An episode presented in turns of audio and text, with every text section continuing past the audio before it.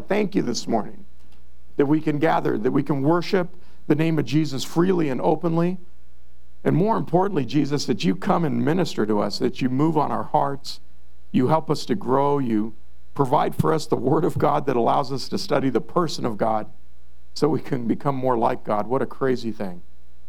So we just pray that our hearts would be ready before you, that, that you would, even right now, as I'm praying, start to prepare our hearts to receive what you have for each person.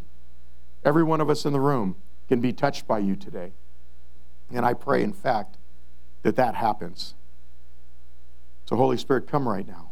Minister wholeness and life. Be a blessing to us as we're a blessing to you. We pray this in Jesus' name. Amen. Amen.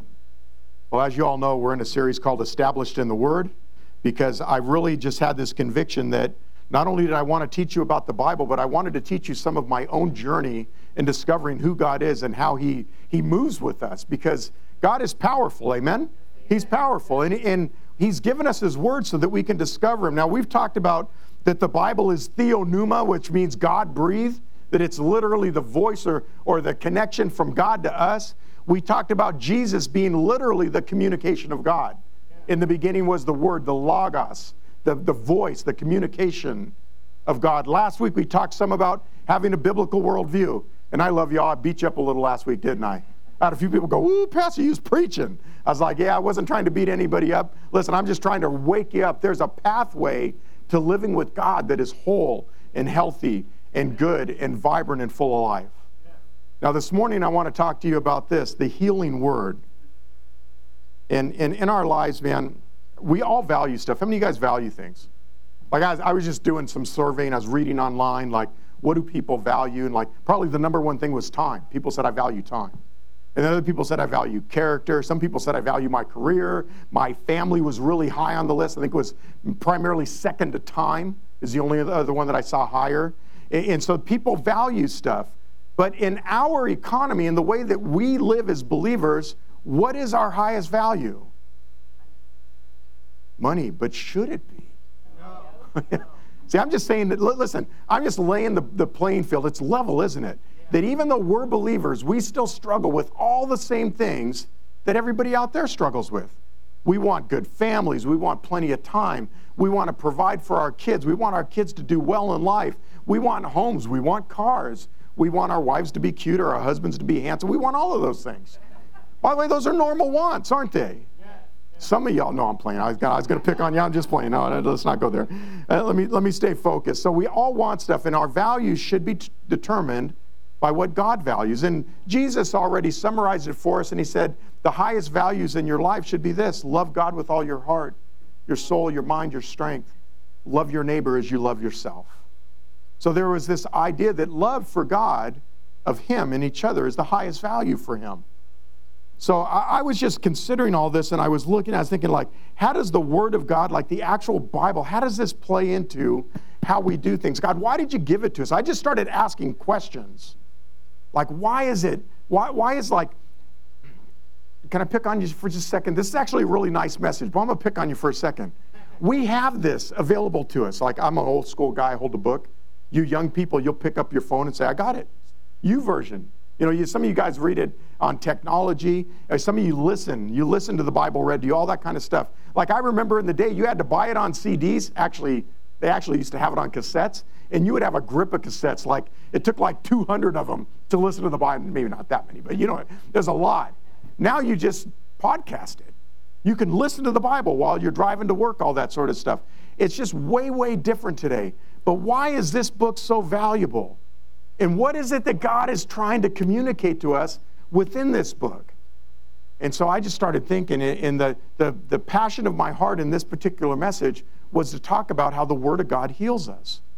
Now, I, I'm going to take you through what is a pretty specific study, and I'm going to tell you ahead of time. We're going to open the altar at the end of this, and we're going to pray for healing. But I'm going to explain to you what I think the Bible says about healing before we do that. So some of you come in the room, you think, I don't need no healing. By the time we're done, you might think differently. I can actually, let me say this differently. I can assure you, you're going to think differently. Because we always think this healing means I got a broken knee, a busted shoulder, I got bad kidneys, a bad heart, whatever. Those are true. Those things are healing. I'm going to show you some other stuff about healing that I think will be powerful for you. And I want to do it via means of the word because the way that I grew up as a Christian was memorize the Bible, learn it, read it, devour it because it's life to you, it's healing to your bones. So this is what it says in the Psalm. Psalm 107:20. It says this that he sent his word and he healed them and he delivered them from their destructions. So he sent his word and he healed them. He delivered them. Now, remember last week we talked about the word in the Hebrew, that it's the word debar. It's the same word that was used for the Ten Commandments. So when we talk about the Ten Commandments, commandments is a bad translation. It's actually the Ten Communications of God, is really how it should be read. It's the words of God that He gave to us. This word here in the Hebrew in Psalm 107, He sent His word, His debar, His voice, if you will, and He healed them. Now, how many of you guys have ever heard the term Jehovah Rapha? So you've been around a while, like that's kind of an old school Pentecostal thing. But one of my good friends, Pastor Dave Collins, he said, Man, one of the most powerful classes I teach is I teach people how to pray the names of God over themselves. Joe, you, you're in need? Jehovah Jireh, my provider. God, I pray your name, because God said his name is nature are connected, right? So he said, the Whoever I am, I'm the resourcer. So when you say this, Jehovah Rapha, I'm the God that heals. God, mend me. Be Jehovah. You don't have to use the weird words. Some of like Jehovah Rapha. I don't talk like that. Just say, God, I'm here. You're a healer. I want that. Amen. Hello. You guys awake? That's that's part of this, this saying that, that he's Jehovah Rapha. This means to heal, that he's the healer. And healing caused, listen, by divine intervention. It's not like, hey, my body got better because God created me with an immune system. It's more like this I needed help from God and he fixed me. Anybody ever been fixed in a moment by God? I have. It's powerful when God touches you supernaturally. And sometimes we get into this and we think, man, that's kind of weird. I don't know. But, but listen, it also says this that He delivered us. This means that we were able to slip away and escape. Anybody ever had God give you a way to slip away and escape? See, but, but I'm, I'm trying to make a connection for you. His word is actually what shows you that. So, this is some of what I talked about last week that when you know the word, you'll know what God thinks about stuff. You'll know what he thinks about money. You'll know what he thinks about marriage. You know what he thinks about raising kids. Like, I was talking to one guy, and this guy said, I'm not going to spank my kids because love doesn't punish. And I went, I, I, swear to God, I said, oh, I just swear to God, oh, pardon me, Jesus, I'm sorry. I swear to goodness, I said this to him. Do you have any kids? He said, Nope. I said, You'll change your mind because you're going to raise a rebel, is what you're going to do. Because the Bible says this if you spare the rod, you spoil the child. You beat, it even goes so far as to say this beat him on the back, it won't kill him. If you, you got to do it. Now, listen, I know all kids respond. I'm not suggesting abuse. People get weird with me when I do this. I'm being funny. But I do know this you don't discipline your kids, you're going to raise a rebel. So that's, that's applying the word of God. Now, you're disciplined like I've only spanked one of my three kids. I've only needed to spank one of them. Which one do you guys think it was? Hey, that, you guys are right. my other two, all I had to do was look at them mean. I just look at them like, really? And they're like, oh no, daddy. Never even came close to whopping them. Never needed to. So, so listen, I'm not saying whop your kids. I'm saying this, discipline them. The Bible teaches that you should. That's why the Word of God is so powerful. It actually says what to do. And it says that He spared you from destruction, which literally means to fall into a pit. So, this is what the Word of God does it, it will provide for you. So, can it heal? And if it does heal, what does it heal? Your heart. Your heart? That's a good answer. What else might it heal? Your mind. What else might it heal? Your, your soul, your body. Like, God is a, a healer. God says of Himself, I'm the God who heals you. I'm your great physician. So, this idea of healing shouldn't really be all that foreign. And the way that God communicates that to us is He communicates it through His Word. His Word is healing to us, it reframes the way we do life, the way we think, the way we behave. I mean, there are things I used to do when I was not a believer that once I became one and I looked at the Word of God, I went, wow, God doesn't value that. I need to change this. This happened to anybody else in the room? Yeah, you, you start to learn the Bible. All your hands should have gone up. That saddens me. Does this happen to anybody else in the room? Okay, there we go. That's a little bit. I was like, really? No one reads. A, no one reads your Bible. Watch. I'm going to show you something. Okay. Americans like stuff to be proved to them, right? How many of you guys are American in the room? Maybe you're second. Maybe you moved here. Americans like proof.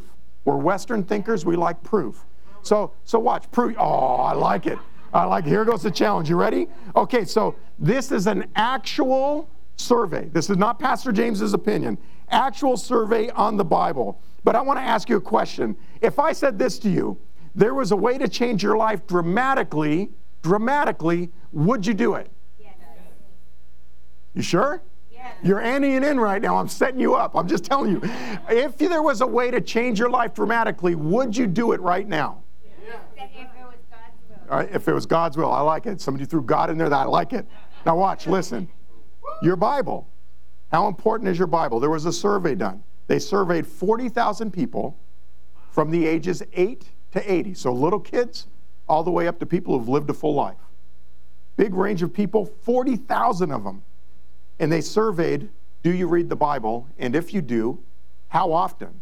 Now, when they did this, they didn't expect to have the findings that I'm going to present to you right now. The data is what proved the findings. Okay, so if you read your Bible one time a week, this would be the equivalent of what you're doing right now. I come to church, so the Bible's either being read to me or I read the Bible one time a week. Do you think it changes your life? The studies showed that if you do it once a week, it's negligible. You cannot notice it. Okay, so what if you did it Sunday and some of you are like, I'm all Jesus. Yeah, come on, Wednesdays too, Pastor. Okay, so two times a week. Come on, I come two times a week. I go to the morning study, I go to the evening study for the men or the women. What, what do you think? Two times a week. Is there any change? No, negligible. They didn't notice a thing different in the person's life, lifestyle, Christian behavior, none of it. No notice at all, two times a week. What about three times a week? You think it showed any difference? Maybe a little bit. Little teeny blip. Little blip. Little blip. But watch this. Once they hit four times a week, it was kind of like it went like this flat line, flat line, four times a week. Wow. Now, watch real statistics. You guys want real statistics? Yeah. Remember, I challenged you. If you could do something that would change your life, would you do it right now? Four times a week. Yeah. Yeah. Four times. Watch, watch. This is what it found. Feelings of being lonely. How many of you have ever felt lonely? Dropped 40%. Four times a week. Oh, this isn't even good yet. I haven't even got to the good stuff. Okay. Bitterness and anger drop 32%. Have anger problems? By the way, your pastor's hands up. I got anger problems. I'm an eight. I'm a challenger. That's driven by anger. Uh, listen, but I tell you what, the Word of God tempers me, and it tempers you too. Anger and bitterness, it'll drop 32%. If if you have bitterness in relationships, within your relationships, it drops 40%. So, what if I said to you, husbands and wives, you would argue 40% less if you read your Bible together? Whoo, would that be awesome? Oh man, that'd be good. That means in eh, four out of every 10 days, you wouldn't argue at all. Wow. That's what that would look like. That's a real percentage. So, so 40% lower. How about this? Struggling with alcoholism drops 57%. 57, four days a week. That's all, four days a week. Feeling spiritually stagnant. How many of you feel spiritually, to be honest. How many of you feel spiritually stagnant right now? Be honest, lift your hand. There's no crime in being honest. That's called confession. Spiritually stagnant. There's more of you. You can't tell me all you guys are okay with Jesus right now. I'm just saying. But, but listen, spiritually stagnant. Four days a week, 60% changed just by reading their Bible. They felt more in tune, more connected, more dialed in. I mean, come on, church. When you read your Bible, you ever had God talk to you about a situation you're in? Watch, watch. You ever come to church and I preach something, you're like, Pastor, did somebody tell on me? I have this happen all the time. Did my wife talk to you? I'm like, heck no, your wife didn't say nothing to me. Nothing. 60%. Viewing pornography. By the way, male and female. I always thought it was a male problem. It ain't only a male problem. I love you, ladies. Some of y'all struggle with this stuff. This went down, listen, 61%. 61%. Just by reading the Bible four times a week. Four times a week. Watch, watch. That's all the stuff that's negative in your life that changed. What about if there was some positive stuff that changed too? Because there's positive stuff. Your willingness to evangelize by reading your Bible four times a week went up 200%. Wow.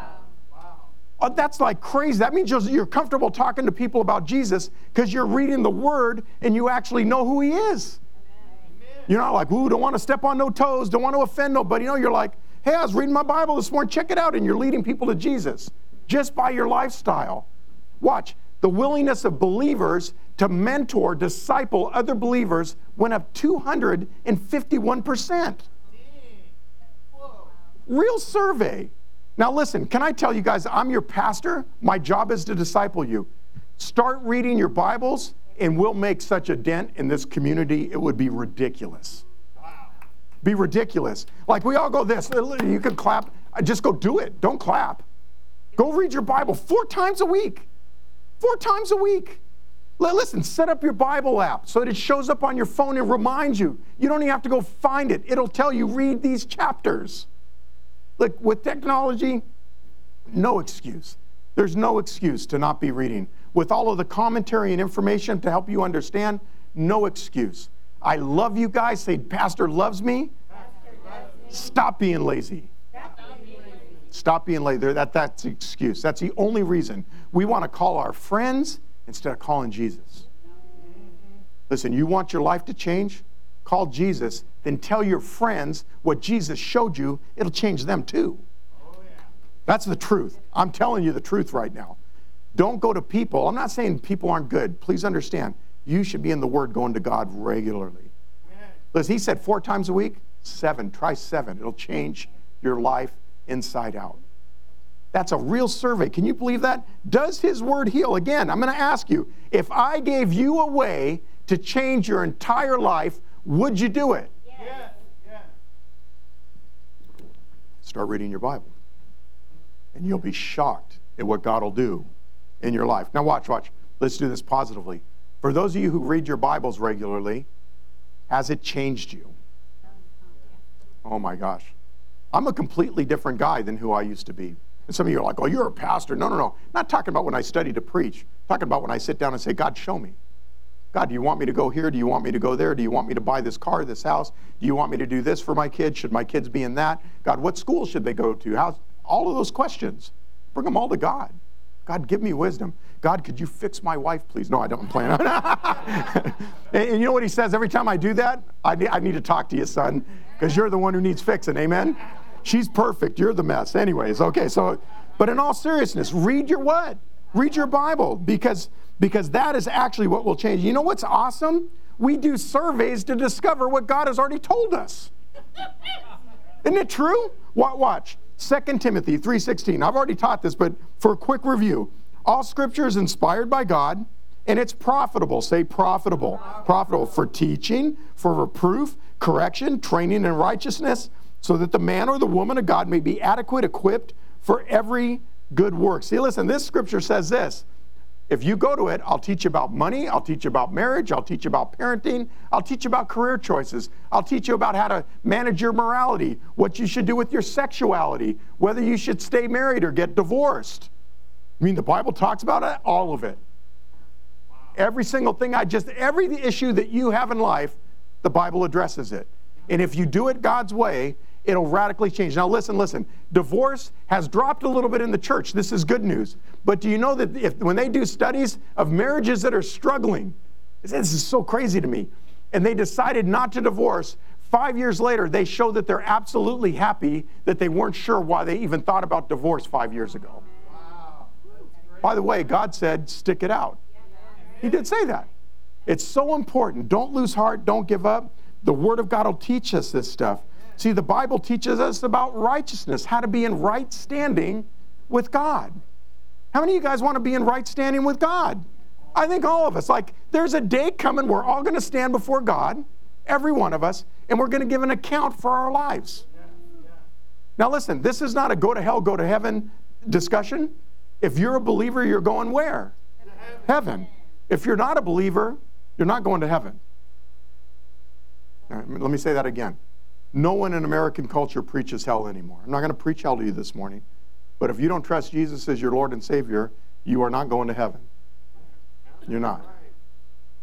I'm going to show you healing in, in a second, and I'll explain what I just said to you. But Jesus said there's only one way. Narrow is the gate that leads to righteousness, wide is the way that leads to destruction. There is a way, he said, and he's the way, the truth, the life. Remember, we talked about that some last week as well. See, all of these things are captured in the scriptures. See, when we look at the results of the survey, we quickly are face to face with this God is powerful. When you think, man, uh, listen, if I said to the guys, if I got all the guys in a private situation and I said to them, do you watch pornography at all? Do you ever struggle? And they were like, oh, yeah, once in a while I do. Pastor, I'm gripped by it. I watch it every day. Trust, I hear stuff all the time. People come to me.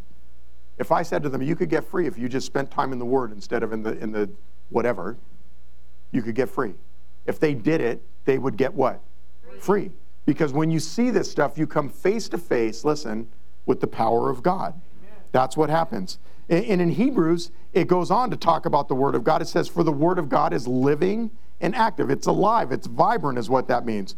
Sharper than any two edged sword. Say the word is sharp. It's the word is sharp.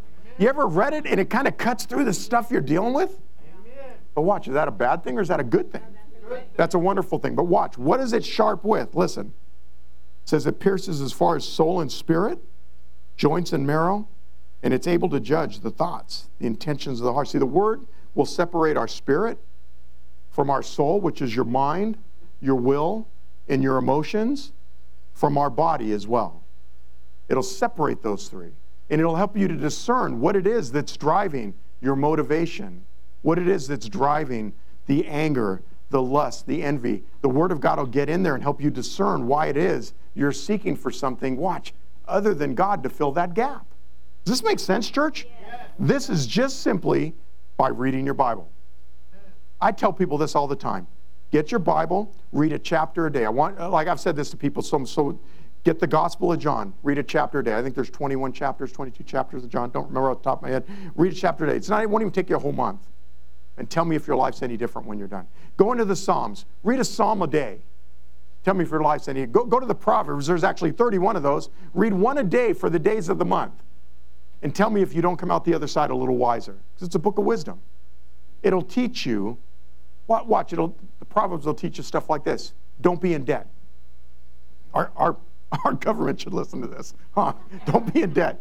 Don't be in debt. And for those of you who know, because we just did financial peace, you work your way out of debt and all of a sudden you have some breathing room. But the Bible says this that the borrower is slave to the lender. You ever been in debt? I have. I've had, like, there was one point in my life we had like $30,000 of unsecured debt. That's a lot. Some of you are like, well, I have more than that. Yeah, that's bad. We managed to pay it all off. Took, took a lot of hard work, but we had a lot. And this is what I knew every month. The bill would come and I think, dang, there goes 800 bucks. And all I did was pay the minimum payment. I know I'm talking to some of you. You know, the Bible will teach you don't do that. Like practical life stuff. That's what I'm talking about. See, the word is alive. It's able to do this stuff in us that, that is just wildly different. So, so when we're talking about the word of God and how it heals, you know, when I became a Christian, um, and I started to discover God, and, and like, like, tell me if this happened for any of you. When I became a Christian and I started to think about God, like, does God heal? Like, that never really was in question for me. Like, I just figured if there's a God, he's got to be power enough to fix, powerful enough to fix things. Anybody else think that? You know, and it wasn't until I actually started to get into Christian circles that I started to get some of the tension around this discussion. Like I, I went into one group, one group's like, oh, name it and claim it, brother. Jesus is going to heal your knee. I remember I blew my knee out, and the guy, one guy prayed for me, prayed for my knee, and he said, you know, heal his, his knee in Jesus' name. He goes, get up and walk. And I'm like, yeah, no, no, the, the ACL's torn. I can't do that. And he said, you don't have enough faith. That's why God didn't heal. I'm like, oh, heck no. I, I like, serious. I wanted to knock the guy out. I seriously, and I love him. He's a friend. But I was like, dude, this, because I learned in that season this was not a journey of God healing something. That's not what God is showing me. What God was showing me is I'll provide for you when you can't. I mean, I remember money showing up from nowhere, groceries showing up from nowhere. I mean, Michael Nadler's in the back row. You remember this. I was on crutches because he would take me to lunch because I couldn't afford to take myself to lunch. I mean, this, this is like, this is real life. But God was teaching me, will you let other people help you? I wouldn't let anybody help me. I was so proud. Heck no. If we're going to lunch and anybody's buying, it's me. Today, y'all want to take me to lunch? I'll let you. I have no problem. You can bless me. I'll let you bless me. you know, part of the cycle of life. I'll bless someone else back. It's all good. But that's what God was teaching me. So I was in this circle of people who said, God heals everything. Then I went to this other circle and they said this Well, God will heal you if it's His will. I went, and I remember thinking this why would it not be God's will to heal me?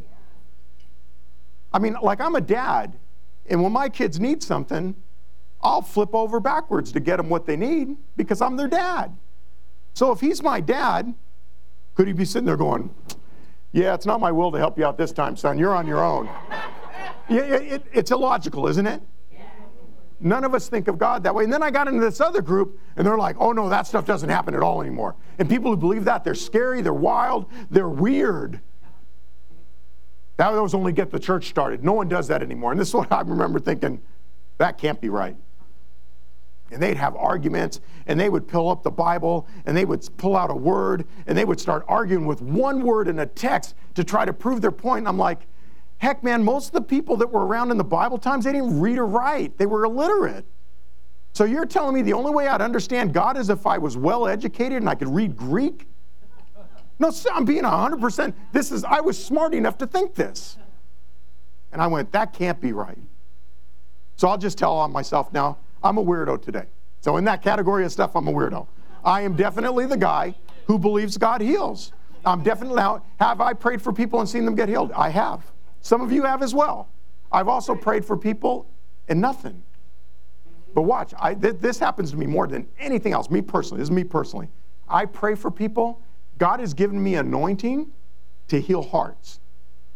He has. And like people are saying, yeah, because they know me. They'll come to me and say, Pastor, I got this thing going on. Can you pray for my knee? Can you pray for my hip? My shoulder's all out of whack. Can you pray for me? I start praying for him, and God starts talking to me about how crazy it's all gushy. Like, like I'm kind of a manly man, and God's like, oh, he loves you so much. they're, they're crawling like booger snot. That's why there's Kleenex everywhere. Look around the church. There's Kleenex everywhere. You know why there's Kleenex everywhere? Because we're a church that ministers. And we believe that God heals. And sometimes He'll heal your physical body, Sometimes he'll heal your heart. See, but this, so, so, I wanted to bring this thought to you, and then we're going to go into a time of ministry, and, and I need to start moving because we had a lot of stuff in the service today. But, but can God heal? Does God heal? Let's just talk about a few scriptures, the Word of God. I already gave you the one. He sent His Word to heal us. In Matthew 8, you have the Roman centurion who understood Jesus, and he sees a man in authority, my, my servant, he's paralyzed, and he's tormented by spirits. In other words, it's bad. And, and this is what the, the, the, centurion says to Jesus. Matthew 8 8, he said, Lord, I'm not worthy that you come under my roof, but watch. Just say the word, and my servant will be healed. He knew that if Jesus could speak healing, that it would change the circumstances. Listen, you all should know that too, by the way. Jesus starts to speak, it changes what's going on, changes circumstances. How about this? Serving God brings release and healing. In Exodus it says, You shall serve the Lord your God, and he will bless you with bread and water. And it says this of God, and I will remove sickness from your midst. Ever been sick? Sometimes you start to honor God, you start to serve. I have people say, as soon as I get better, Pastor, I'll start doing something. This is what I say start doing something, and you'll get better. I, I just know this to be true because the Word of God says it. You start to give your life away, God starts to mend you. This happened to anybody in the room, by the way? And then people come to me like, man, I don't know, I'm not far enough along, Pastor. This is what I think. You're far enough along. Put your hand to it, let God grow you. That's part of the journey. Just let him develop in you. He'll, he'll be powerful. It'll mend you. It'll heal you, give you purpose. So, so powerful. When he says that he'll, he, and I will remove sickness, it means to turn away sickness, to take it away. How about this? Blessing God brings healing. You know that when you bless God, it'll bring healing to you. Watch. Like I said, Bible. Psalm 103, verses 2 and 3. It says, Bless the Lord, O my soul, and forget none of his benefits. Don't forget any of his what? That means that, that, that blessing God brings what? Benefits. Watch, the, these are the benefits. He pardons your iniquities and he heals your diseases. Anybody ever been pardoned by God? Ever came in dirty and walked out feeling accepted? Whoo, that's good stuff.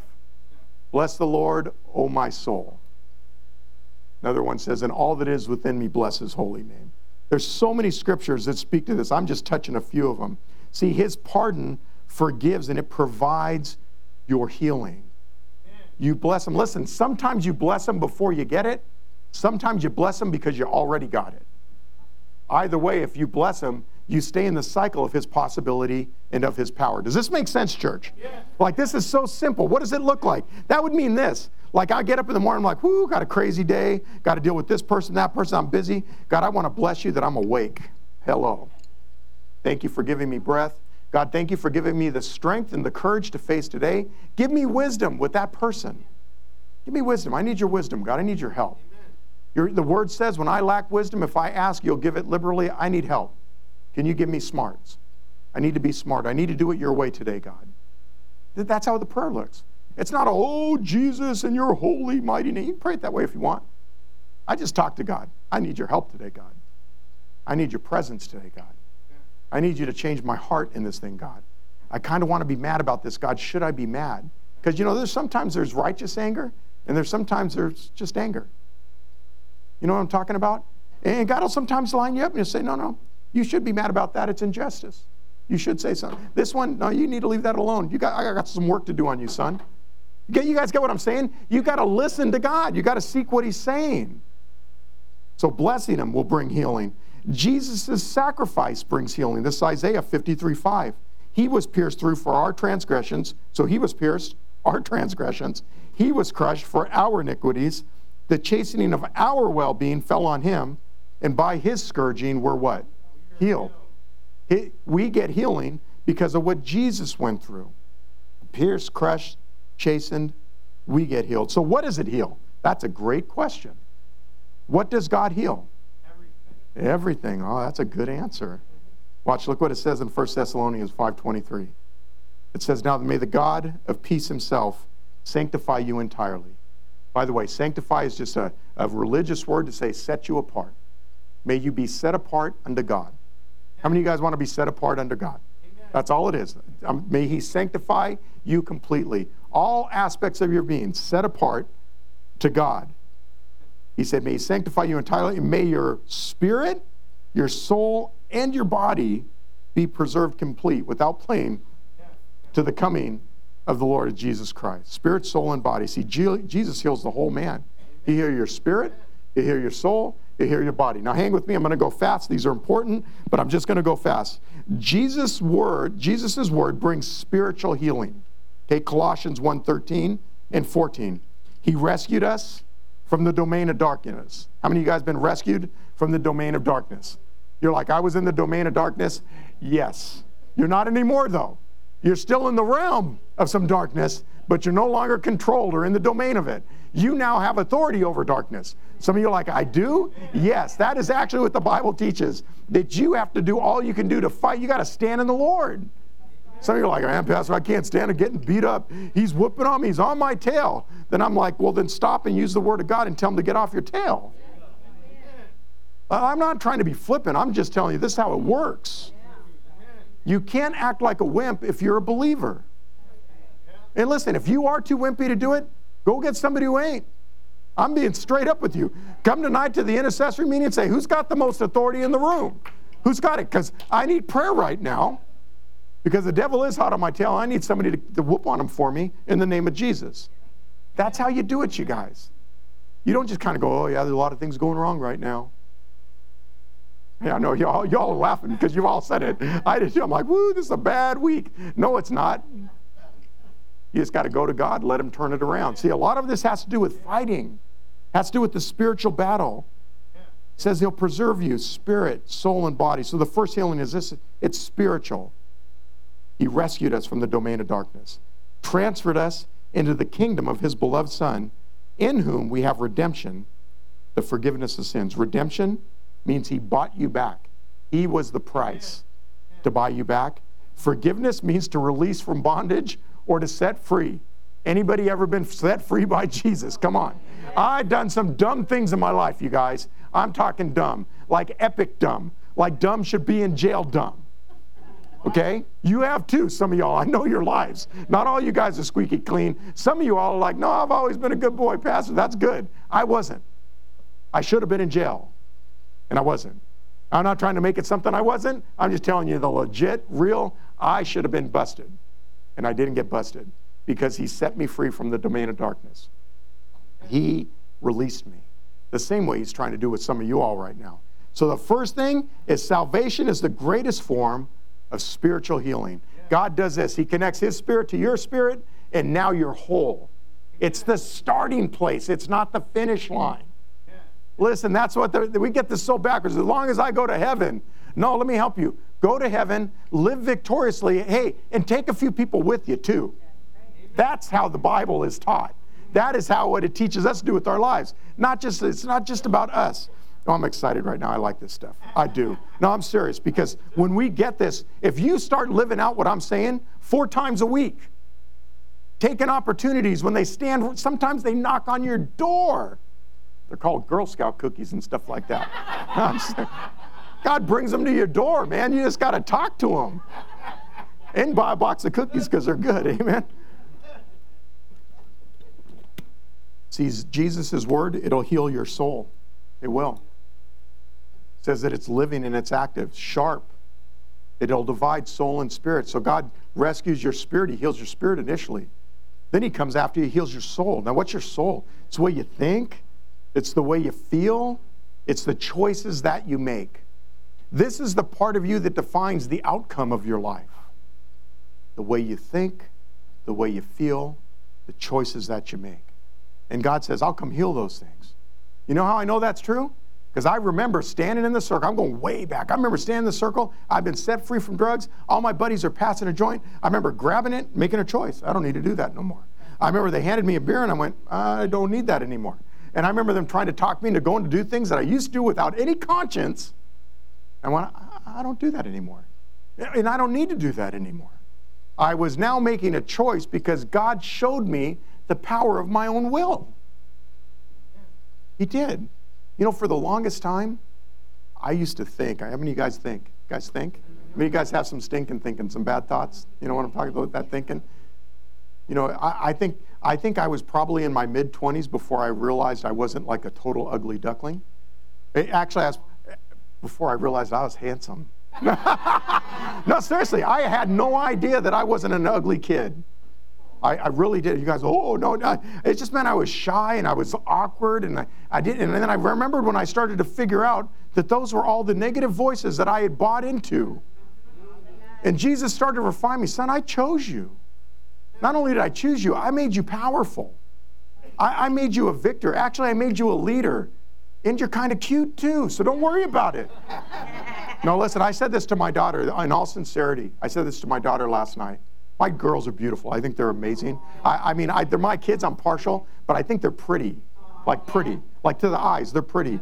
And I looked at her and I said, honey, I don't care what you look like in your life.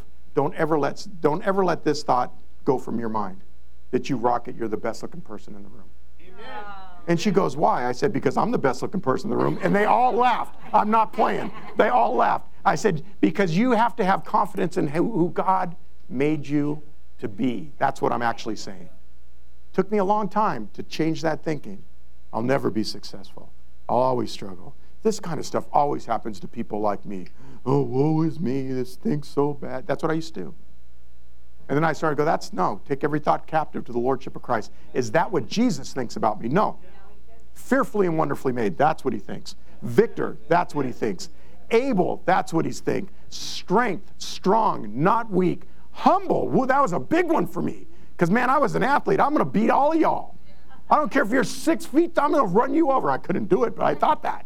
And then God said, I need you to be humble. I need you to honor other people. I need you to lift them up. And I'm like, yeah, but if I lift them up, that makes me vulnerable. He goes, yeah, just like Jesus. See, man, you got to, I'm trying to help y'all. You got to figure some stuff out. That it's all about God. And mm-hmm. God wants you to be fruitful and profitable and whole. Wants you to be whole. And some of those things like pride, there's no place for pride and wholeness. Just got to know that. And God started to shift this stuff in me, this thinking. And, and then He started to heal my emotions. How many of you guys were afraid of everything?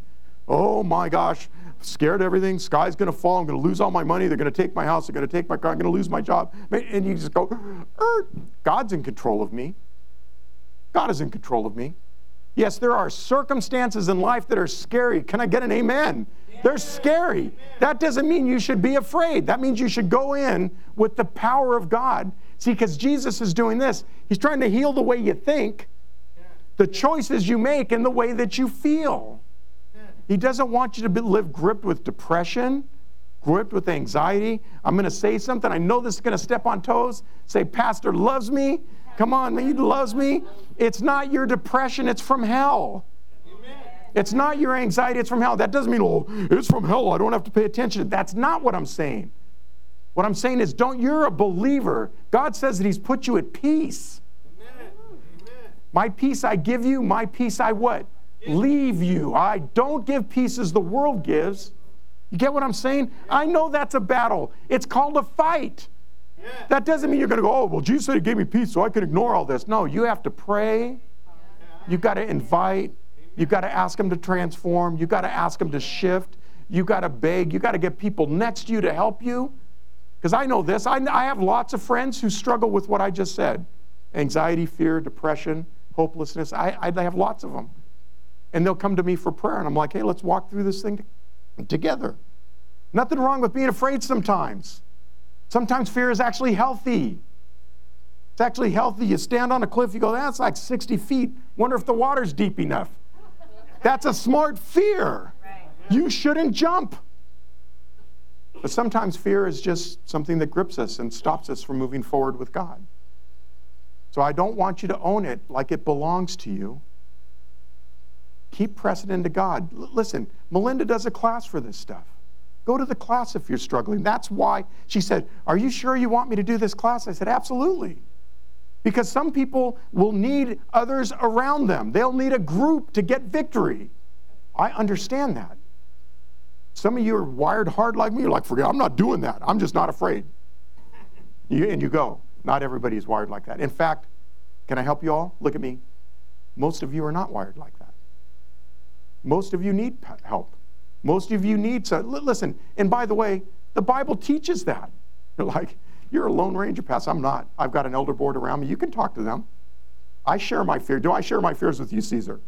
Am I open and, and I do it with you guys too, but open and vulnerable. These guys are my accountability partners. I share what's going on in my life with those guys, and they pray for me. The same way, listen, the Bible, not my opinion, Bible.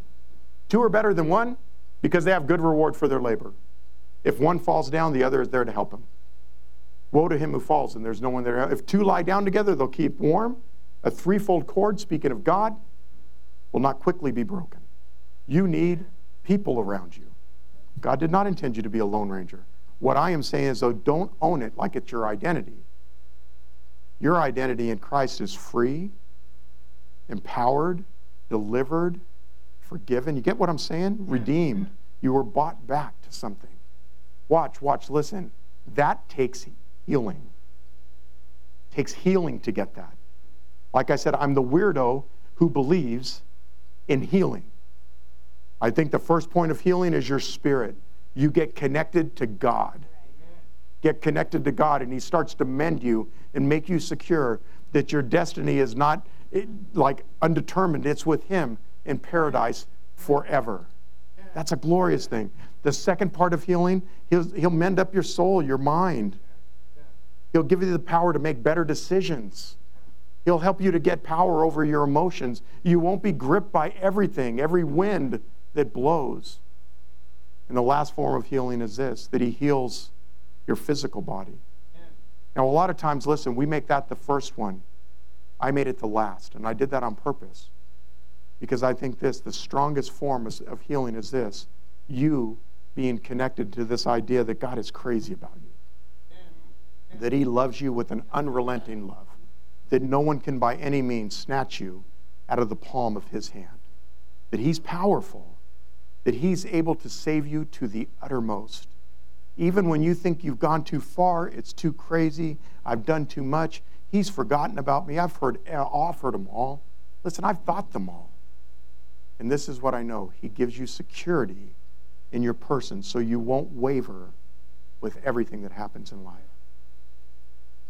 And He settles your thinking, He settles your emotions, that, that turmoil that happens. He settles your ability to make better choices. Sometimes I hear people say, "Well, I was with them, and I, you know, I just went with it." you can say, I don't have to go with it. I don't have to do what they're doing because they're doing it. I can actually choose what God would want me to do right now. And then the last one, which is not a small thing at any level, is that He physically heals bodies. He restores wholeness to hearts, to limbs, to kidneys, to feet. I mean, I could go around the room. I, listen, I had somebody, I'm, I'm going to tell this, and then, and then we're actually, I'm going to invite Kevin. We're going to go to a time of prayer. I had somebody come to me for prayer one time, stage four cancer. That's scary stuff, by the way. It was a blood-borne cancer, so this is something that he said the doctor told me get my stuff in order that I won't be along, I won't be around but a few months. I said, "Wow." I said, "Can we pray for you?" He said, "Yeah, you can pray for me." And so we gathered people around it. It wasn't just one prayer session. I probably prayed for the guy, oh man, 10 different times. And one of the times we were praying for him was just a couple of us around him. I don't ever do stuff like this, but this is one that God met. So that's why I'm telling the testimony is God's, not mine. I just got to watch. We were praying for him, and in the middle of the prayer, we're praying for him, and I hear the Lord say this to me You shall live and you shall not die. Now, by the way, if you're praying for somebody with stage four cancer thinks they're going to die, you don't say that lightly. I remember saying to God, I'm not saying that. I did. I'm not saying that. He said, if you don't say what I say, he can't receive what I'm doing. And I said, okay, so you want me to speak. So I'm praying for the guy, and I said, you know, I'm going to take a risk. I just framed it all up. I said, I, if I'm wrong, I'm terribly sorry. It's what God has put in my heart. You shall live, and you shall not die. That was three years ago. He's still doing great. Wow. Still doing great. Listen, this is what I know. This is why I was willing to say it. Psalm 139. I've appointed you a number of days, is what the scriptures say. You know that no one can steal the number of days. God gave you a number of days, He gave it to you. See, and sometimes we've got to get settled that the Word of God is actually true, it's real and you can stand on it foundationally. So I didn't minister to that guy like flippantly, like, whoo, uh, there's the dice. I hope it works. When I said it, I said it with faith because I knew that God has a number of days and ain't no one stealing his life from him. They're God's appointed days. Doesn't matter how afraid he is, but I do know this you got to grab a hold of those things in faith sometimes. You've got to believe that God is for you, not against you sometimes. This makes sense, church? Is this like, is it helping you at all to understand that God will work? Listen, sometimes He'll do it really like whack in the moment, just boom, fixed. I like that, by the way. It's fun. Especially if you're one of the guys who's part of it, you're like, ooh, look what God just did. That's so fun.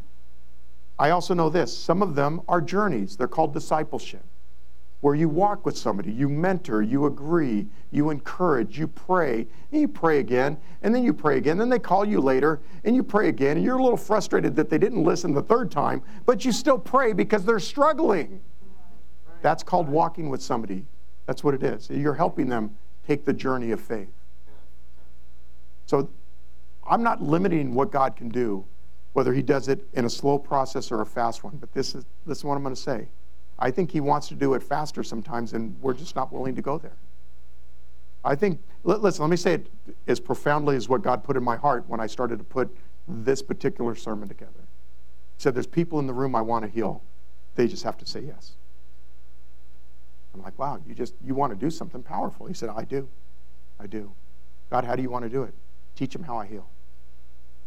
Teach them how I heal. Show them what the word says. Show them that I'm a healer and then watch. Then invite Kevin and the team up to lead some worship. Put the ministry team up here and tell them if you need to get whole, get up here. I went, okay, I can do that. I can make them laugh a little, make them look at the scripture a little, and then I can say, hey, it's time now to come get what God has for you.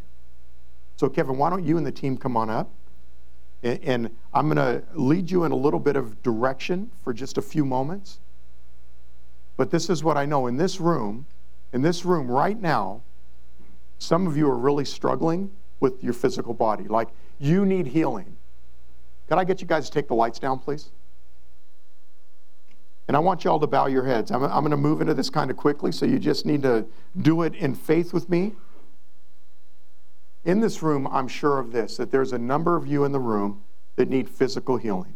And, and that's not to say that you maybe have already gotten prayer. And I applaud that. Keep getting prayer. Uh, it's like the importunate widow. You keep going until God meets the need. That's what you do. You keep going after it until God meets the need. Whether He does it through a doctor, which is equally supernatural to me, by the way, because He gave mankind the wisdom to be able to apply medical procedure to heal a body. But I also think this sometimes it's a prayer, and He'll mend you and set you free. But just respectful of one another, heads bowed. How many people in the room need physical healing right now? Lift your hands. That's probably a third of you. That's a lot of people. So, in a moment, I'm going to invite the ministry team. Those of you who raised your hand, I want to encourage you. Don't sit in the seats, let them pray for you. That's how you get it. Some of you also, you're in the room, and this is how it goes through you. You're, you're like, God is trying to mend your inner person, your soul. Some of you, the way that you think is so out of accord with what God thinks about you that you don't know what's right or wrong, good or bad. You have thoughts about yourself that are just horrendous. They're not scriptural, they're not biblical, they're not born out of love, they're not born out of acceptance, they're not born out of forgiveness or redemption. They're just thoughts, and they spin and they spin you.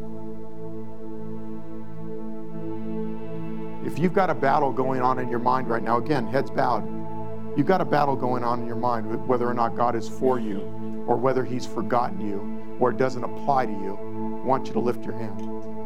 You're struggling with the way you think. I want you to lift your hand. Number of hands going up. You know, can I just say something over you right now? Those hands that went up, God didn't make a mistake with you. He doesn't make mistakes.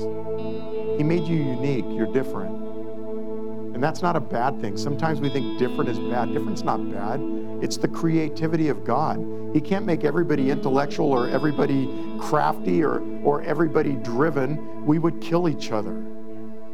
He wires us all differently so we can discover who we are in Christ and become all that He designed us to be. So I just pray right now that there's an anointing of healing going over the way you think, and that the Spirit of God would give you the ability to capture those thoughts and not lean into them or lend to them. Some of you in the room, you're really struggling with fear, struggling with anxiety, you're struggling with depression, you're struggling with hopelessness. And it grips you like you wake up worried, you go to bed worried, it, it affects your sleep. You don't sleep well because of it. It grips you. You know that the Bible says that He will guard you even in your sleep. What's happening is the devil is robbing your sleep because God wants you to lean into Him and to trust Him. He wants you to take authority over your emotions, the things that push you out of the security of being aligned with God and into the security of trying to figure it out yourself, which just freaks you out. Anytime I do it, it freaks me out, so I know it does the same to you. So if you're in the room right now and you'd say, I'd struggle with fear, I'm always worried. Where's the money going to come from? Where's the solution? I'm anxious. I can't get settled. I don't sleep well. If that's you, I want you to raise your hand. A lot of you. A lot of you. And there's some of you in the room that you're struggling with the choices that you make. You get into certain circles and you make bad decisions you get pressed and you make decisions out of anger, out of resistance, out of rebellion. You know when you're doing it, it's not God honoring. You know when it's doing it, when you're doing it, it's probably going to come back and bite you. And you kind of take a little bit like, I don't care, whatever. And God wants to heal that in you. He wants you to lean into His strength when you feel out of control, when you feel uncomfortable. A lot of times when we move into rebellious acts and decisions like that, we're trying to grab control that isn't ours to hold. So if you're in the room right now, you're, you're struggling with choices, you're struggling with always trying to be in control of everything, lift your hand. Between you and God, just be honest between you and God. Again, a lot of hands going up. A lot of hands going up. And the last area, which is certainly not the least area, because it's actually the most important area, some of you are sitting in the room right now and you haven't ever surrendered to Jesus. So the spiritual healing that you need so desperately has never come. You're, you're like, you're even around church some. Maybe you come with your parents. Maybe you get drug along by a friend. And you're sitting in the room, and usually what happens in moments like this is your heart's kind of pitter pattering, like, man, I don't want to, I, I just, I don't know what I think of all of this. But it kind of makes sense that God wants to love me. But you're sitting in the room, you've never surrendered to Him. You've never said, Jesus, I want you to be my Savior. I understand that I sin and I make mistakes, and I understand that you love me and you buy me back out of those mistakes. If that's you this morning, I want you to lift your hand.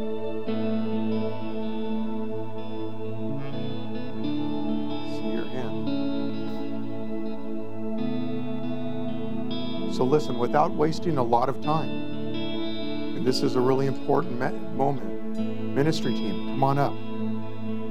Many of you raised your hands for a variety of different reasons. Maybe you raised your hands two or three times in the process, which incidentally is not the worst thing in the world. It just means you're being honest before God that you need help and that you want His help.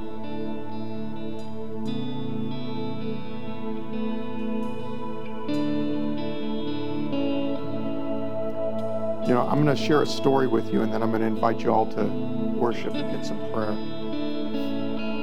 This was a, a lot of years ago. I was with a good friend of mine. And he, he said to me in the, the middle of like kind of all of our, we were single, we were crazy, we were not always living for God, but trying to. And we were struggling and struggling with our, our childhoods. I mean, just there was lots of layers, like stuff from our parents, stuff from our siblings, stuff from our choices, the way we thought. I mean, it was always like, it felt like layers upon layers of the amount of brokenness that was in us and we would go to church and this was back when when water of life was a lot smaller pastor dan was preaching and, and he would always do what we're doing right now he'd make an altar call and he would say man if you're there and you need this you should come up here and i remember after church me and my buddy went up and we said man we were talking to pastor dan he goes man i feel terrible i go to the altar every week and i remember i never will forget this pastor dan laughed at him and said you would feel worse if you didn't it was so profound He's like, you know, I feel bad for going to the altar. He's like, you'd feel worse if you didn't come every week. Listen, this is a resource for y'all. Just a place to come and let somebody believe with you for the release of God. Listen, some of you need physical healing. Some of you need spiritual healing. Some of you need emotional healing. Some of you need mental healing. Some of you need healing in your will and your choices. Some of you need someone to believe for you that God would show up. So as we go into this song right now, get out of your seats. I already know there will be more people than there are people to pray. Just come up if they're taken, stand behind them and wait till your turn is up. And we'll stay here till everybody gets prayer.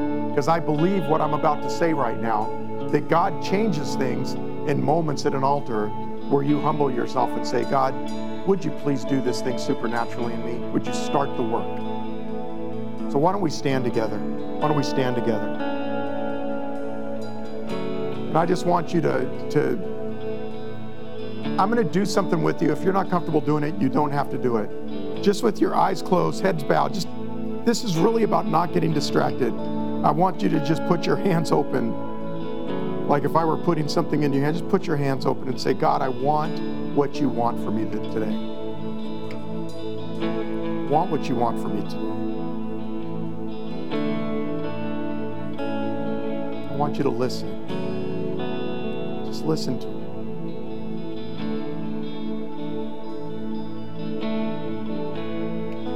For some of you, he's telling you how much he loves you. For some of you, he's telling you, stop it. You're doing some things that are hurting you. I want you to stop. For some of you, he's saying, I'm, I'm going to settle the whirlwind in your inner person. I'm going to help you be at peace.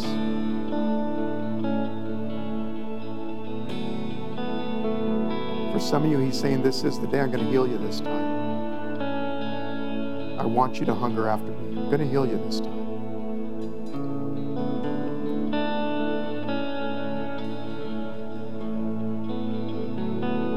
Holy Spirit, we invite you to come right now. Move on hearts and do great things here today. God, we don't come out of form. It's not why we're here. We come to worship you, to receive what you have for us. We declare you're good. Your mercies are good, your kindness is good, your love is good, your correction is good.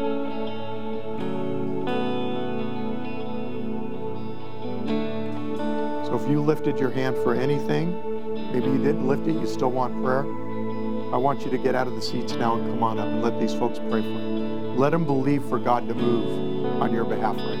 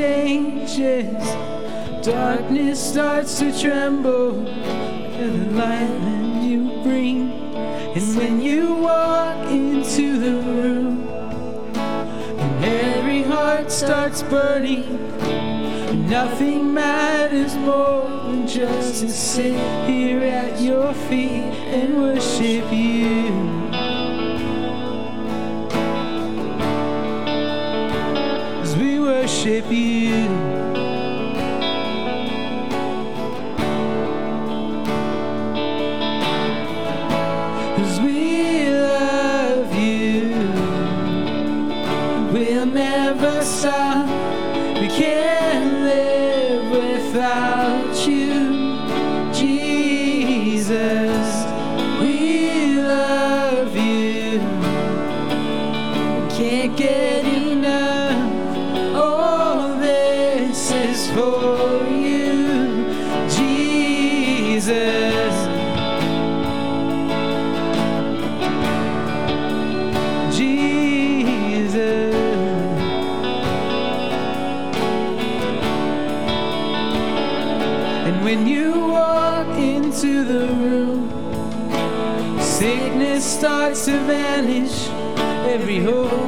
situation ceases to exist. Cause when you walk into the room, the dead begin to rise. Cause there is resurrection life in all you do. Cause we love you and we'll never stop.